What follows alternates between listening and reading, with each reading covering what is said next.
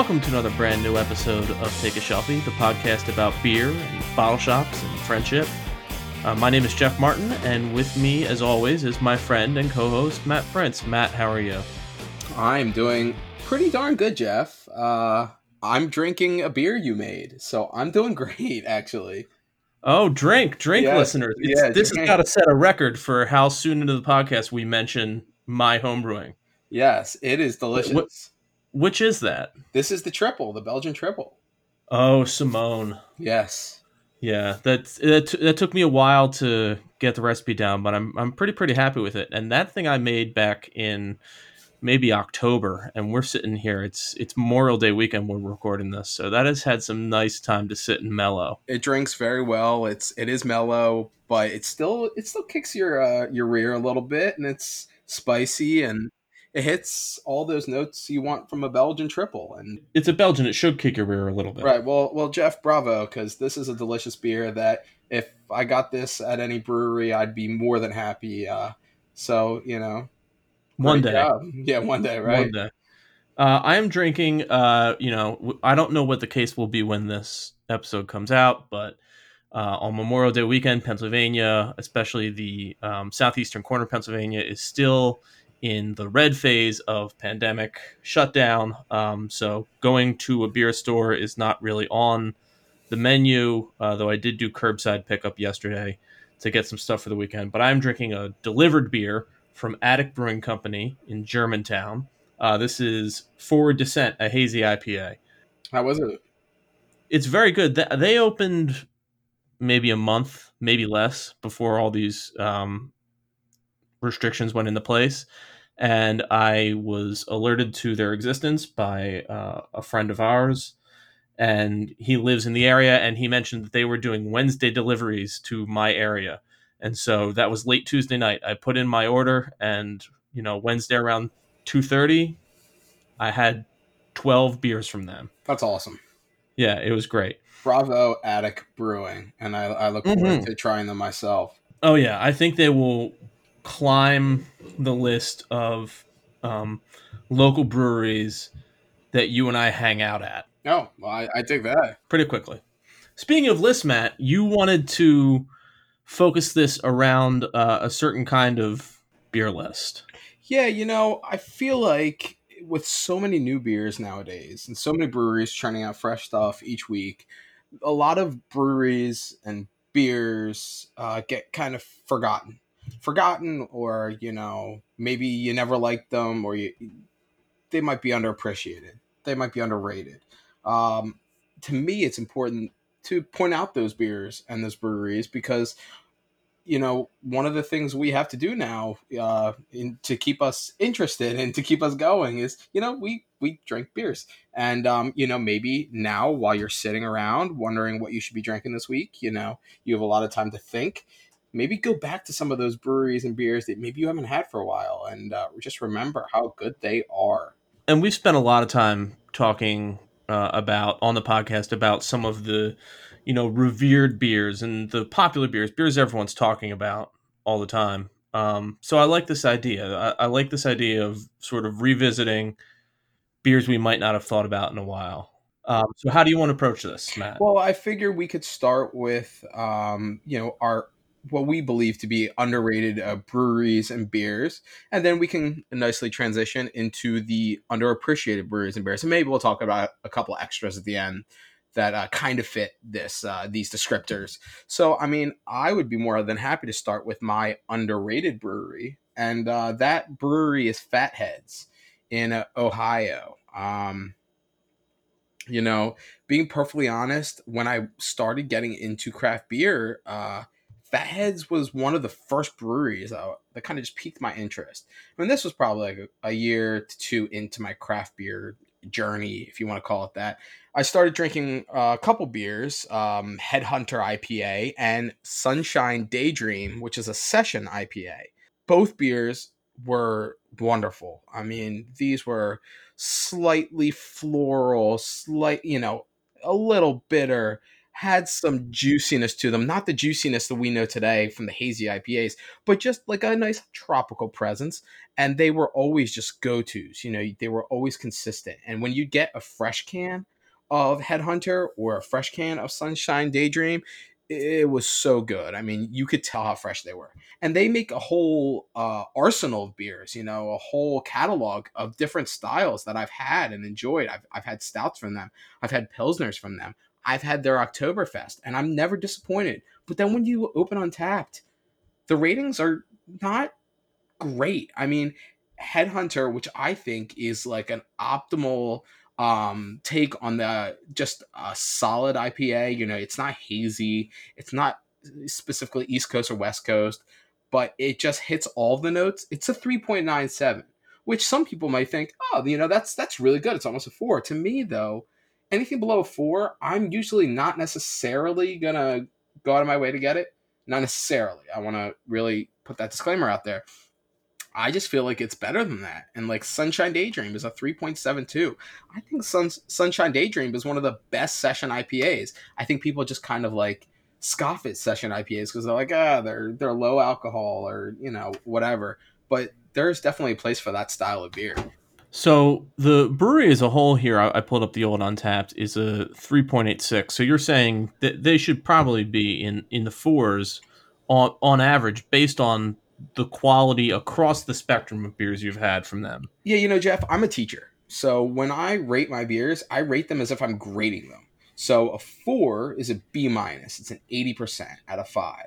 A 3.5 would be a C minus, so on and so forth. A 3.75 is a solid C. So when I see a 3.86, I think C plus. And I think this they don't make C plus beer. They make, you know, at least solid B beer, if not better. So to me, that th- this is a brewery that is underrated. I think people just kind of scoff them a lot of the times because a lot of their beers still come in bottles. They can, but they're also pumping out a lot of bottles. Their IPAs are not hazy. They haven't really conformed. They're still pumping out Headhunter and Sunshine Daydream as their two um, main focus beers. You know, and they and they also make this uh, blueberry honey uh, bumbleberry honey blueberry ale that's another one of their popular beers but it's not like the fruited sour beers. This is just a fruit beer. A lot of people love the beer but it's only 3.68 so i think that they are underrated. I think that they um i appreciate the fact that they stick to what they are good at and they stick to their identity and don't try to be someone they're not. The one of the beers that they put out that I think is maybe um, accurately rated uh, among people that we talk to, but I don't see that reflected here on Untappd is Hop Juju. Oh yeah. Um, Hop Juju. Now it has a 4.25 on Untappd, but grading on your teacher scale, you know that's a high B. A, that's a an 85. It's, it's an 85 percent. Yeah, so I mean, Hop Juju is a, a terrific beer. You know that deserves a a ninety percent. That deserves an an, right. an A level grade. Well, but Jeff, once again, look at the IBUs, hundred. The beers that most people are enjoying nowadays, you know, you want your low IBU. You want it to look, you know, opaque. You want the murkiness. That's what people are looking for. So when they pour beer that's clear, or where they see it's on on on a tap, that it's clear. I think a lot of people are turned away by that. I don't think that's like a like I don't think I'm really making some like grand big statement here. I don't think this is a hot take. I think that people see a clear beer and run for the hills. And they shouldn't, but they do. So I think that Hop Juju, while rated well, I just don't think people brag about it or, you know, it's not like, oh, I scored Hop Juju today. People are like, well, it's see through. like, so, and it's a shame. Yeah, that's a shame. That's a, that's a great pick. My pick for this category is um, Evolution mm. out of Maryland. Oh yeah, uh, and I'm I'm you know that's sort of one that's been it's another one that's been around a long time.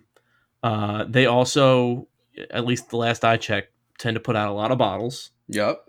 Uh, and then te- they tend to put out a lot of bitter IPAs. Mm-hmm. Um, Lot Three IPA is just a terrific beer. Uh, Lot 6 double IPA is even better. Uh, they also do a summer session ale that I seem to have checked in at one point, and it's got a 3.29 average Hmm. on Untappd, and there, there's like that's I rated it a 3.75, almost almost a four, and I, I remember it being a pretty good beer. But the brewery as a whole is a 3.67, and I don't approach it from the teacher scale like you do. I approach it sort of like from the movie critic scale. But the thing about Untappd is, I feel like if you're not going to rate something at least a three and a half, you're probably not going to rate it, or that you know that seems to be what I see. So a three point six seven means that a lot of people who are choosing to rate Evolution's beers are rating them 3.5s or perhaps even lower. And I just don't think that's the case. When you look at instead uh, their neighbor, Burley Oak, now obviously they make a different kind of beer, but they are a 4.05 average with 443,000 ratings. Uh, and I just don't know that the disparity between those two breweries is that vast. Well, I mean, I think Jeff, you're kind of speaking to the point that I was making that you know Burley Oak makes wh- what is Burley Oak known for? They're hazy IPAs, but mostly that fruited sour Dream series. Um, you know, people wait in line for hours upon hours for those beers. You're not going to see a line ever at Evolution. You're just not going to see it. It's not a brewery that calls for that. But um, you know, so you're talking about two different approaches to beer. But I think that the one approach, which is Burley Oaks, is kind of the approach that most people look for now. And if you you don't go to that approach, you're kind of you know kicked to the curb. And this sort of goes also back to what we talked about a couple episodes ago, where when you wait in a line, does it sort of force you to rank it higher um, because you feel bad about having waited in line? You don't want to feel dumb for having waited in line. I think people are, you know, on the flip side, I think people are afraid to lose their so called credibility if they rank a beer from like Evolution high.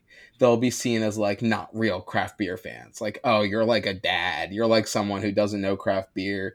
You, you know, you're rating this kind of mediocre beer so high, but really they're not mediocre. They're just not the trendy style. That doesn't make them mediocre. That just makes them different. They're, it just makes them what craft beer was built on. You know, no big deal. Yeah, just it just makes them good, solid, foundational craft beers, and Yeah.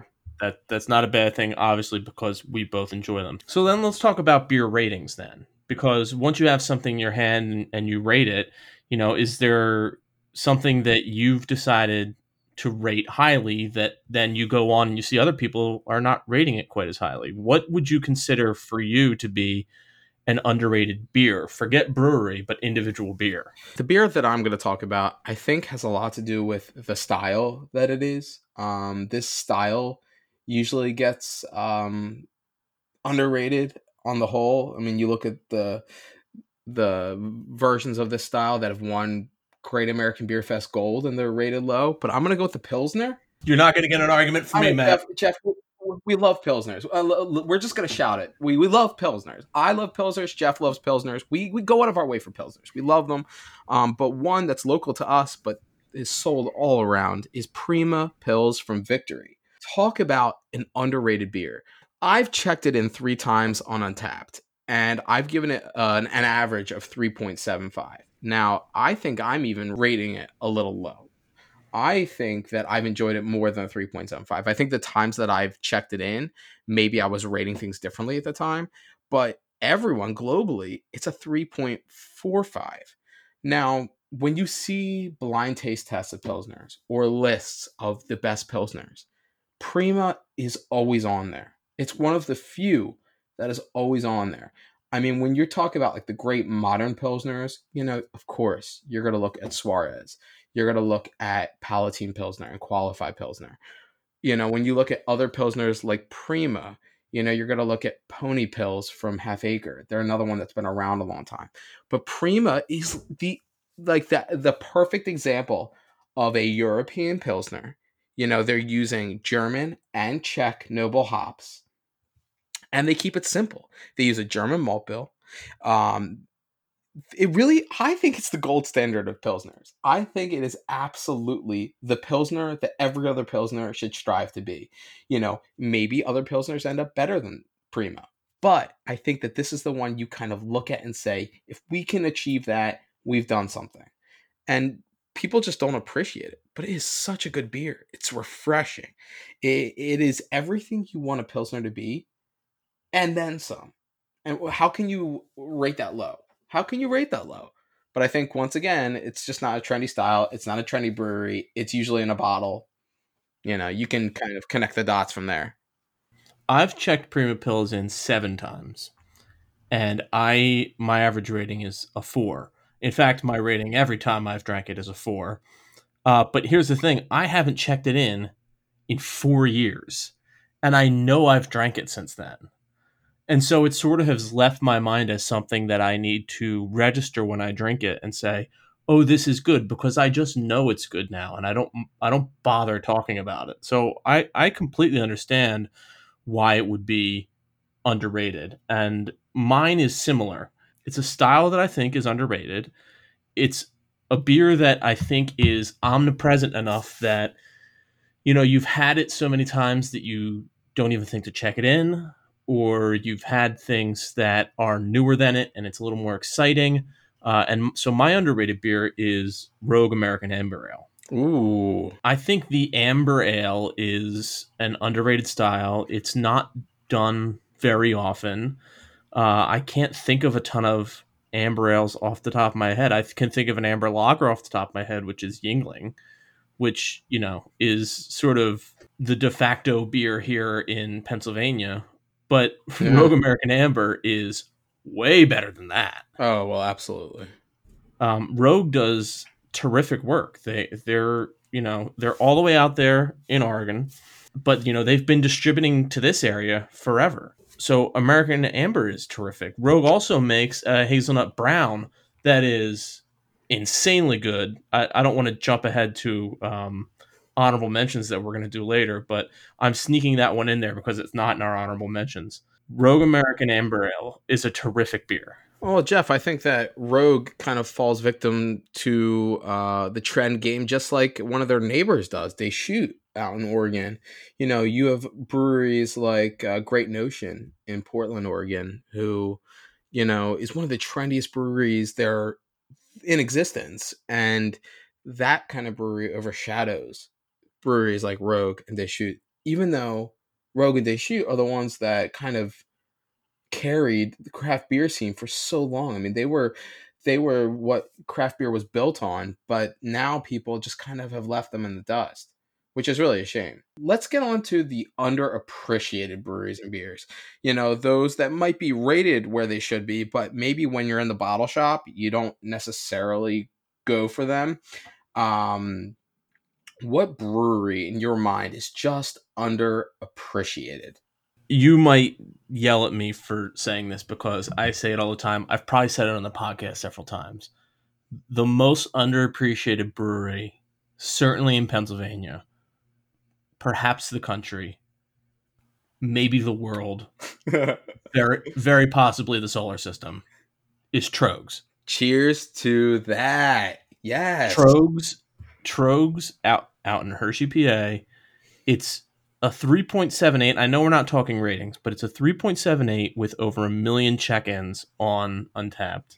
They are just so creative.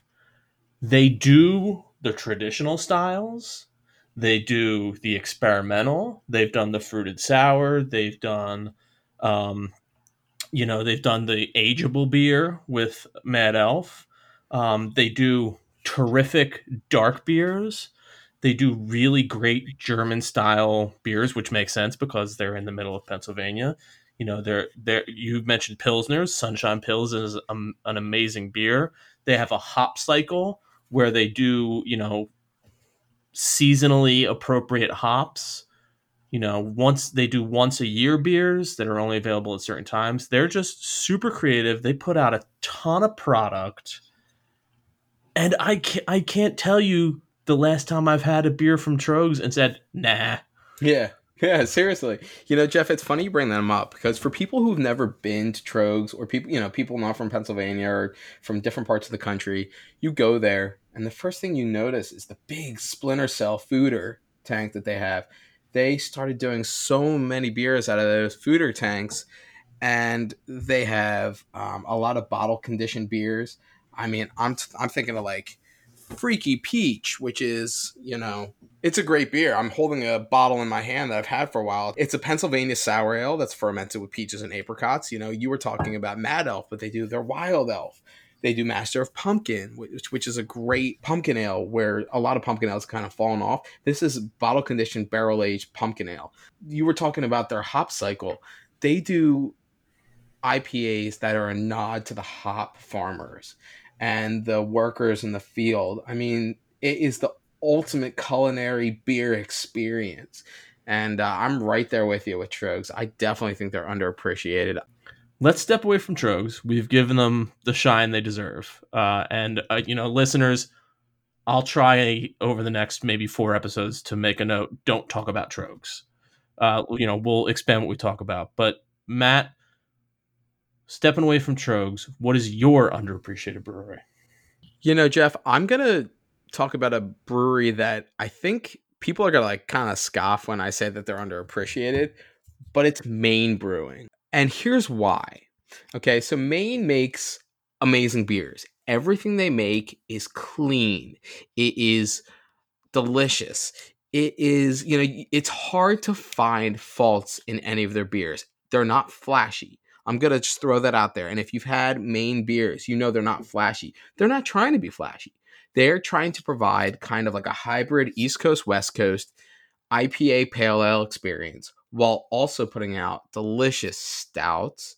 They do um they do some am I think they do an amber ale, which, you know, a lot of breweries are kind of afraid to do, but I'm more looking at like their regular beers, like another one, which is an IPA, um, post ride snack, which is an IPA, uh, peeper, which is a pale ale, Mo, which is a pale ale, I know you love Peeper, Jeff. I know. I Matt, Matt just saw on the on the video screen my my smile go wide and my head start to nod. Peeper is a is a special beer. It, it is. It really is a special. And I'm glad you said that word special because, you know, a lot of times when we think of special beers, we're, you know, we're going to throw out names like Heady Topper and we're going to throw out names like Julius from Treehouse and we're going to throw out, you know, breweries like Other Half or, um, you know, something like Bissell Brothers.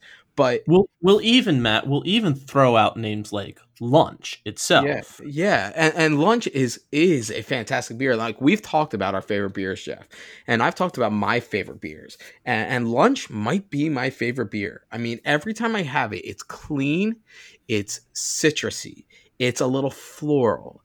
It does burst with some really nice tropical fruit, but not in the way that your hazy IPA does. And you know what? It is see through, Jeff. It is a see through beer. And Jeff, it's not canned. It's not canned. It comes in a bottle. And you can usually find it around here.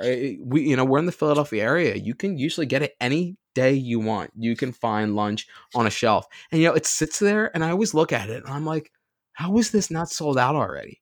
And we've been lucky enough to go to some pours of uh, dinner, which is their like a uh, you know double version of lunch, and it it is uh, to me that is one of the most magnificent beers ever ever.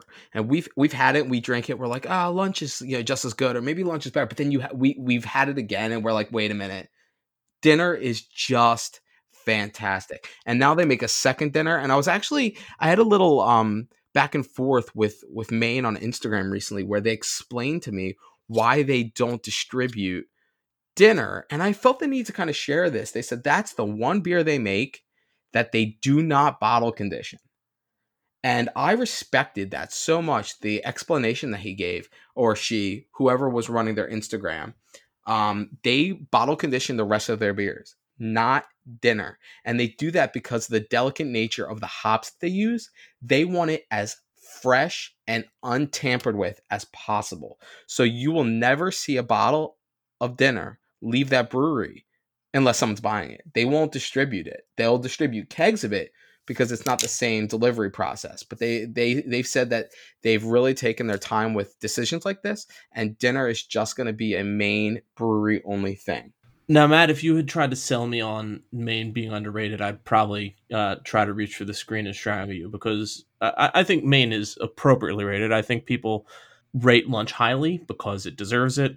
I think people flock to pourings of dinner because it deserves it. But I think the fact that you've got something like Peeper, something like another one, something like Mo, these these are all terrific beers, and they don't get talked about as much as they should. Yeah. Um, lunch lunch sort of is the brand of Maine outside of Maine or outside of like the Maine, New Hampshire, Vermont, maybe get it as low as um, Massachusetts area. But you know, lunch is the known quantity from Maine, and I think people don't talk about the rest of Maine's lineup as much as they should. So I'll let you get by on it being an underappreciated brewery. Um, and all I really want to do right now is is turn off this taping and call my local bottle shop and get some bottles of lunch because I really need it. Do you have like a specific beer that you feel is just really underappreciated? Ooh, that's a tough one. Um, a specific beer that, yes, okay, I do. An underappreciated beer for me is Great Lakes Dortmunder Gold Lager. Ooh. Great Lake. Hold on, let me pull up the Untappd because I don't want to be caught uh talking about something that all of a sudden I realize everyone checks in all the time and is it's highly highly regarded. So hold on, Dortmunder Gold. Okay, it is a three point five six, uh, you know, average over ninety three thousand check ins. I think it deserves better than that. I've checked it. It's maybe even under appreciated by me. Much like Prima Pils, I haven't checked this in since 2016, but I know I've had it since then. And I rank this as a 4.25 across my tasting of that. I just the first time I drank it in October 2015, I remarked one of the best lagers I've had. And I think that probably still holds up. Yeah, you know, Jeff, it's a shame. That's a that's a style, and and you know, you don't get it in the name, but that's a Munich style lager. It's a Helles um, lager that doesn't get a lot of play. That's why I love that Tired Hands makes one. You know, that's a that's a trendy brewery that churns out a really nice version of that style. Part of me wonders, Matt, if they had rebranded it as like Dortmunder Helles, if it might get a little more shine. Because Helles is, you know, gaining a little bit of popularity. But, you know, no one thinks of Dortmunder Gold as a Helles. I didn't think of it until you told me that. Yeah, and uh, it, it really is a fantastic beer. Uh, Jeff, just like you, I have another. I have a beer that I also believe to be underappreciated, uh, and it really gets me every time that I look at this beer on Untappd, and I'm like, I know we're not. This isn't a rating thing, but I feel like in general, this beer just never gets the appreciation it deserves, and that is Allagash White. Now, I'm going to own up to something because if I don't, my wife will kill me. She that's it's her favorite beer. And she liked it long before I did. And I would always kind of pick on her for always ordering Allagash White. And then I shut up. I grabbed a bottle of Allagash White and I enjoyed. And I just remember thinking, my God, my and she was my girlfriend at the time. My girlfriend just taught me something about beer. And, you know, I, I give it to her because Allagash White is the gold standard for, you know, a wit beer. And not only that, it is one of the cleanest, most well executed beers in existence, period. Do not argue with me on that because it is just a fantastic beer. You can enjoy it anywhere, and it's usually everywhere. So you can literally enjoy it everywhere. Props to your wife because she does not care about beer. No. She yells at us when we talk Yeah. the level that we're talking about beer. I think she's grateful that we have this podcast so that when you and I are sitting around at your house uh, in our quarantine times, we don't talk about beer as much as we used to because we have this outlet. So It's so true. for teaching you something about beer. Uh, yeah, seriously. And and now you know there's a lot of different ways you can enjoy it. 12 ounce bottle, 12 ounce can, 16 ounce can. They just released a 19.2 ounce can of Allagash White. It's the perfect anytime beer. You can have it with dinner because it pairs so nicely with food. You can have it while you're out walking the trails because it's so refreshing and it's bright and it's citrusy and it hits all those notes. You know, it's meant to enjoy outdoors. We've talked about this beer on the uh, can art episode. We talked about how it it elicits feelings of being outside and being in nature. Um, I just always see it on menus, and I feel like people just, you know, if they're following with their finger down a menu trying to think of the beer they want, they just skip right over Allagash White. I always pause on Allagash White, and I think it's so good. But then I find something I haven't had yet. But then I always, I always pause on that beer. And, and maybe I'm underappreciating it too. But like I pause, I literally pause every time. I think that part of the reason for that is that Allagash White has.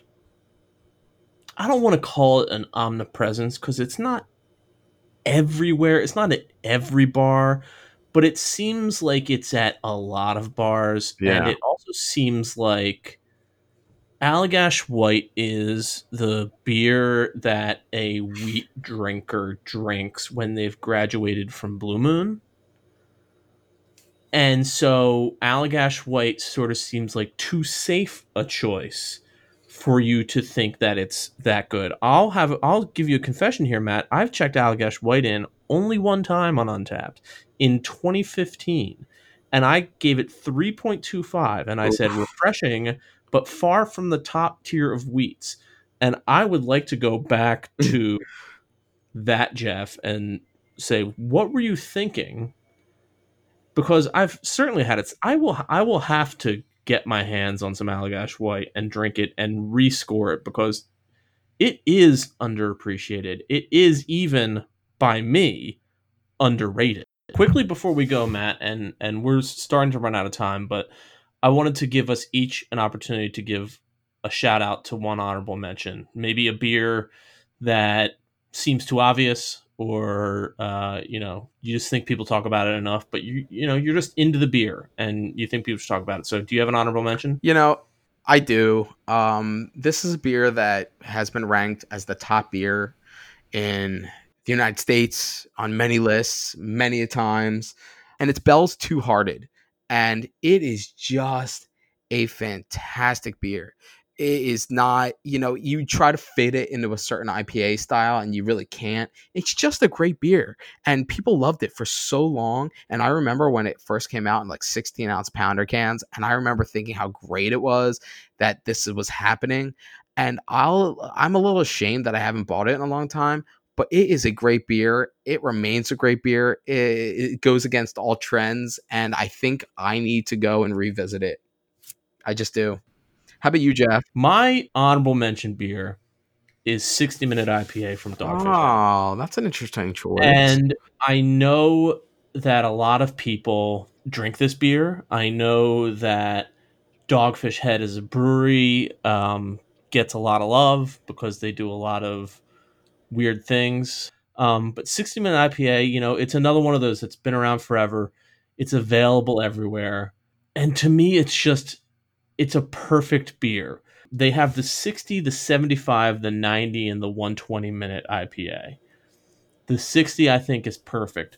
The 90 i think is a really really great double ipa the 120 is kind of nutso and, and you have to you have to have it at the right time. And the 75 is kind of right in the middle between those other two but 60 minute for me is it's a perfect beer. And i know there's a lot of people who will say it's a bitter bomb but you know it's a beer with a great story.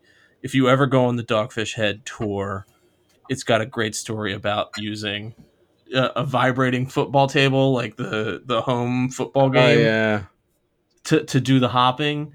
It's it's a great beer and it you know it deserves the chance. So i think matt over the course of these you know 25 30 minutes we have now come up with a great list of beer that i need to bring over your house and uh, stand six to ten feet away from you uh, and and we'll enjoy it together um, hopefully by the time this podcast is released that requirement is no longer a thing and we can gather in smaller groups and you and I can get back together and record. Who knows what's going to happen?